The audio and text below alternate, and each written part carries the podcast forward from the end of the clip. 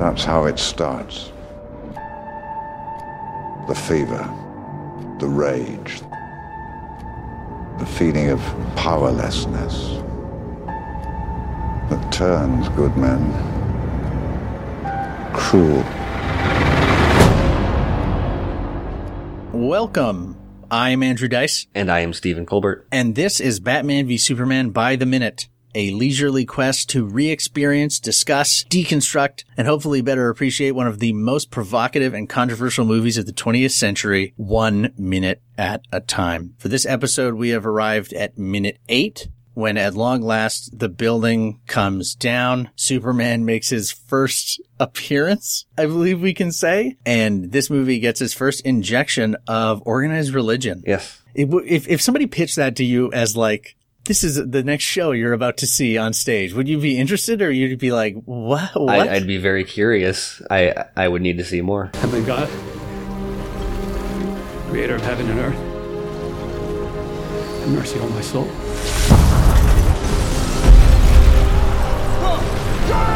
so we we pick up right where we left off with the impact from the the Black Zero. I guess like the Phantom Zone opening. Like the mm-hmm. initial opening is what triggers the shockwave that hits Bruce. And then now that you've mentioned the firemen, like I can only see the firemen and the police in this crowd behind Bruce as he like begins his little sprint. Yeah, I noticed the same thing. And before I talked about how they're they're just standing around at like the end of the last minute, but it's it's like even more kind of prominent at this point that every thing has just kind of come to a standstill, and it's like at a point where even even the emergency workers are like, let's.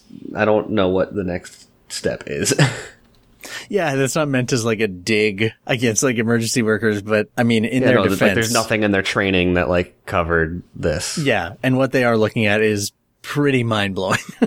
Right. uh, that's why we were looking at it in the movie theater, and um, I think then we we go from uh, from Bruce sprinting like away from the thing that everybody is staring at. I I think it's like a it's a cool visual because it kind of drives home the fact that he is on a mission of his own. Mm-hmm. At which point we return to Jack. Poor Jack, the the only person left, it appears, in the Wayne Financial Building, or at least on this floor.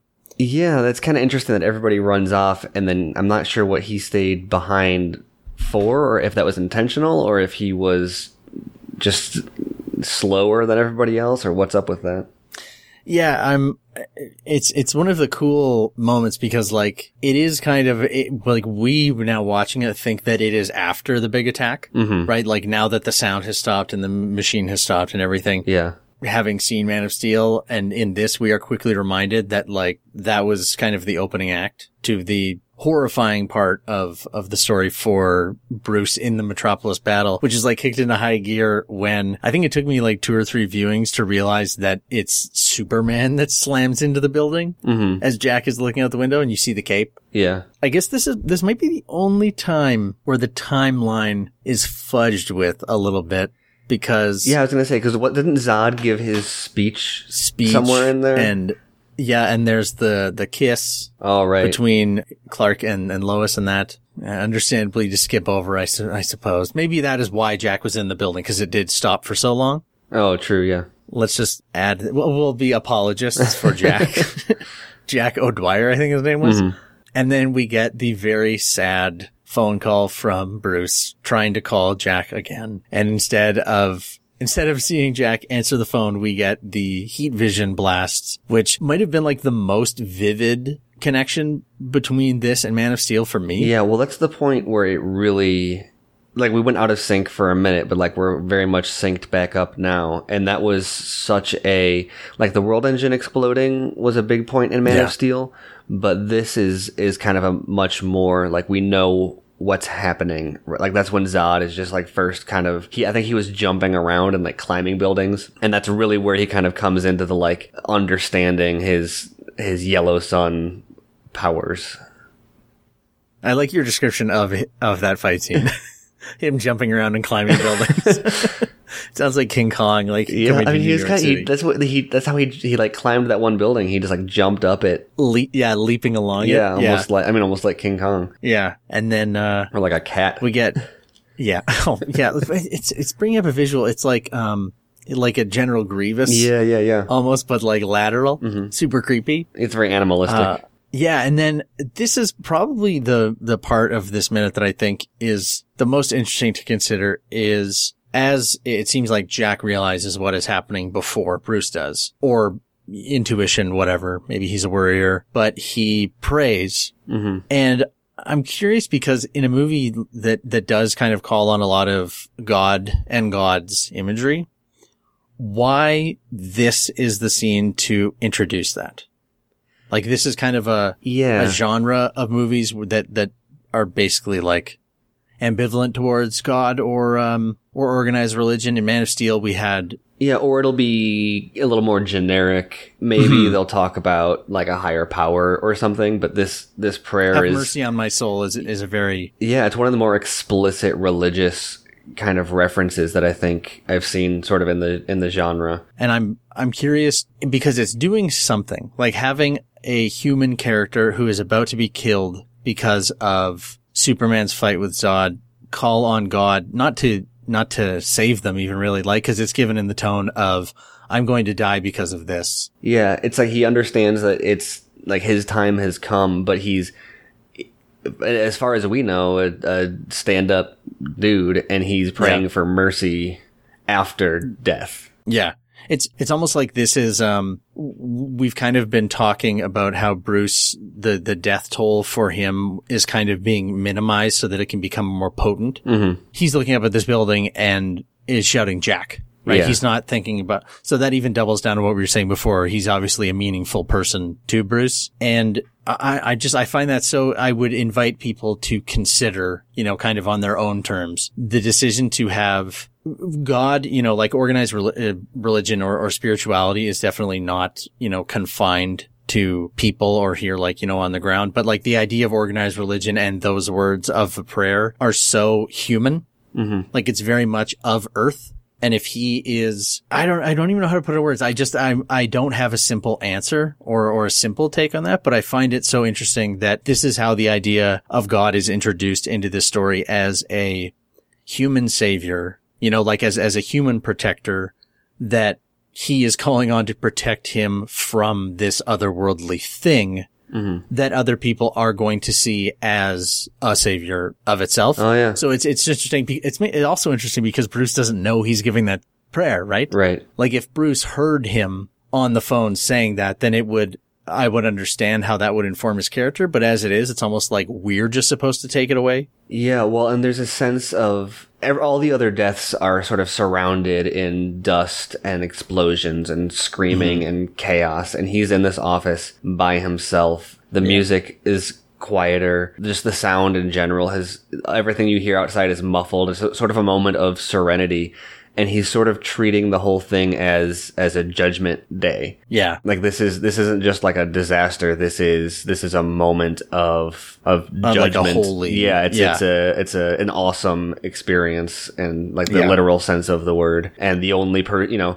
the firefighters and the policemen are on the street watching it happen and so the only authority left for him to plead with for aid of any kind is is above earth Yeah.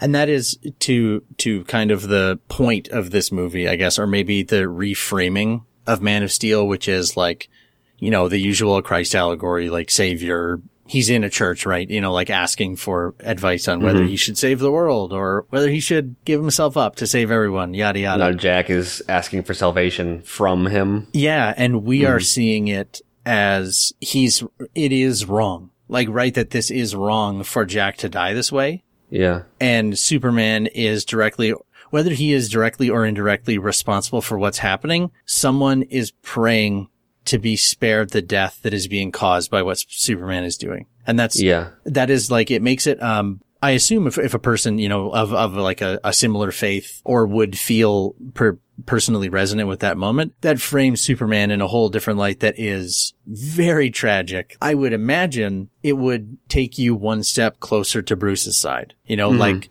whether he means it or not, he is something that people pray to not have come to them. Yeah. That's just, it's a really cool, uh, because it, it, it passes so quickly in the movie and it's kind of really soon overshadowed by the building literally coming down. But Yeah, no, and that's cool. I never thought of it in in that exact context, but that is because the the last I mean if you're treating it as like a continuous story, the last like really direct sort of religious uh, reference or parallel you had, I think, is when when Clark was in the church asking. Um, it had the Garden of Gethsemane parallel, Yeah. and where which is Jesus, or in that case, Superman, asking to be spared of the burden of sacrificing himself yeah, on behalf of the world. And so now you get to the next, yeah, the next prayer, and we get to see the other, the other side of the coin, which is really the whole point of this movie. Is it's, I think it's a little bit more clear here that Batman is the one that you know is in the wrong later on, but you get to kind of see where that perspective comes from. yeah. Yeah, Also, I should point out for anyone who remembers, this is kind of the it's a memorable shot in Man of Steel when the building begins to fall and Superman like rises and then flies and tackles Zod out of the building as it falls down around him. And one of the benefits of watching this minute by minute, I don't know if you caught it, but you can see Superman hurling Zod out with the flapping of his cape just before the building falls. I don't think I caught that. That is cool. It, it is like, I think it is, you know, like four or five frames of the movie right before um, it begins to fall. There is a jet of smoke that fires out to the side. Mm-hmm. I don't, I don't know if Bruce is supposed to notice that. Probably not, but it's cool for us on rewatch. yeah. So yeah, one sad shout of Jack and then, Well, and that sh- and that shout when he yells Jack. I think we talked about this in one of the earlier minutes, but when he that shot is like the one everyone likes to use for like articles with when like anything negative happens about Ben Affleck or Batman or whatever. But if you put that like right next to the shot of Kid Bruce yelling when Thomas and Martha are shot, it's um I don't know. I got maybe this is looking too far into it, but how many how many ways can someone yell? But like the the the the type of like wide mouth, like it's the same Scream, facial yeah. expression. I think it it very much lines up, and it's the beautiful lie is kind of these are the two moments where that was kind of shattered once by a gunman and then again by Superman. like the context alone brings Right. the similarity out, right? Then we get this vivid shot that has probably been, I remember this is one when the trailer came out. I think it was in a trailer that had Bruce running down the street towards the smoke and everyone else fleeing. And I thought there is no more perfect image, you know, to get across the idea Yeah. of, of Bruce Wayne, of Batman, right? And there were people at the time who had the opposite reaction saying, you know, that's dumb. It's foolish. It's silly, yada, yada. I, I honestly feel like that gets to the heart like this is could not be a more potent example of both like the heroism of Batman and the foolish death wish. You know, like firemen and police would be taking cover because what are they going to do? And all Bruce can do is just run into it. Yeah, and he's not even suited up or anything, and he he yeah runs headlong into it. He doesn't even wait for it to pass or or anything. And that, that seems, uh, you know, to, we're going to take a little bit of a, a jump in time frame early in the movie, but I think it's probably worth considering that he is not trying to conceal this. So we can assume this is at least in keeping with who Bruce Wayne is.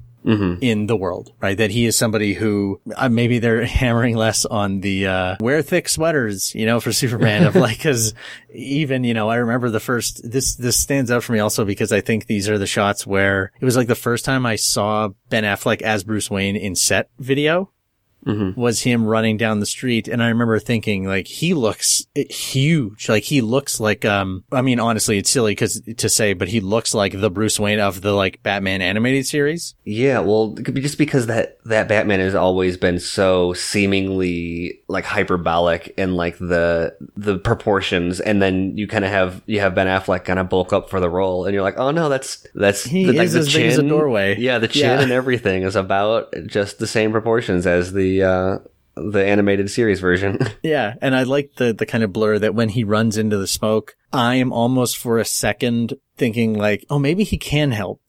yeah, you know, like maybe this is almost, Well, that's the that's the thing about like Batman is such like a fixture in like pop culture mythos that, and this is something you'll hear whenever anyone talks about Batman and how he should or shouldn't be, is Batman finds a way. And Yeah. that's kind of the whole thing is that's what he's supposed to do here. He's like, why is he running into the smoke? Uh, like heedless of his own peril? It's like, well, because he's Batman and this is going to work out somehow because that's what Batman does. does. Yeah. And that is the end of the minute, I think just before the smoke hits him. Yes. hmm Uh, we should point that out as the minute markers continue to go on. I have to say, you know, Zack Snyder and the whole team, you kind of, kind of duffed it on this one. Yeah, there it, it starts to slip here, and Yeah. I think Like a whole got- two, two and a half seconds, maybe even.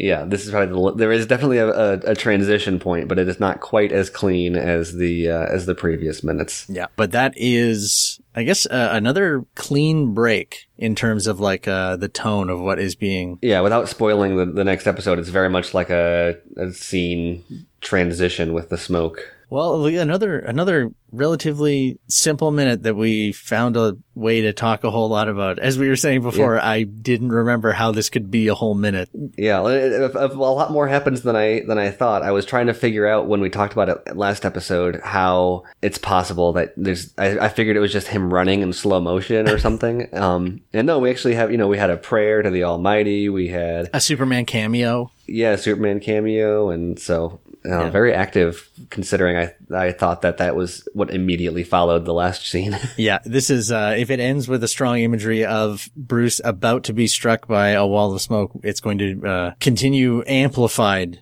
in the next minute of symbolism, but that will do it for minute eight of Batman v Superman. We will see everybody for minute nine. In the meantime, if you want to give us a follow on Twitter at BVS by the minute to enjoy some delightful artwork created by myself. I don't even, that sounded like a brag and it's like, I'm just trying to showcase some of the delightful images here. Maybe I'll try to use, uh, the one of Superman in it for this episode. yes, yeah. See if you can get that, and that that'll work great for um. He's watching. It's always him watching the monitors too. It's that's that's very much something he would be watching. How did I miss this? that- Yes.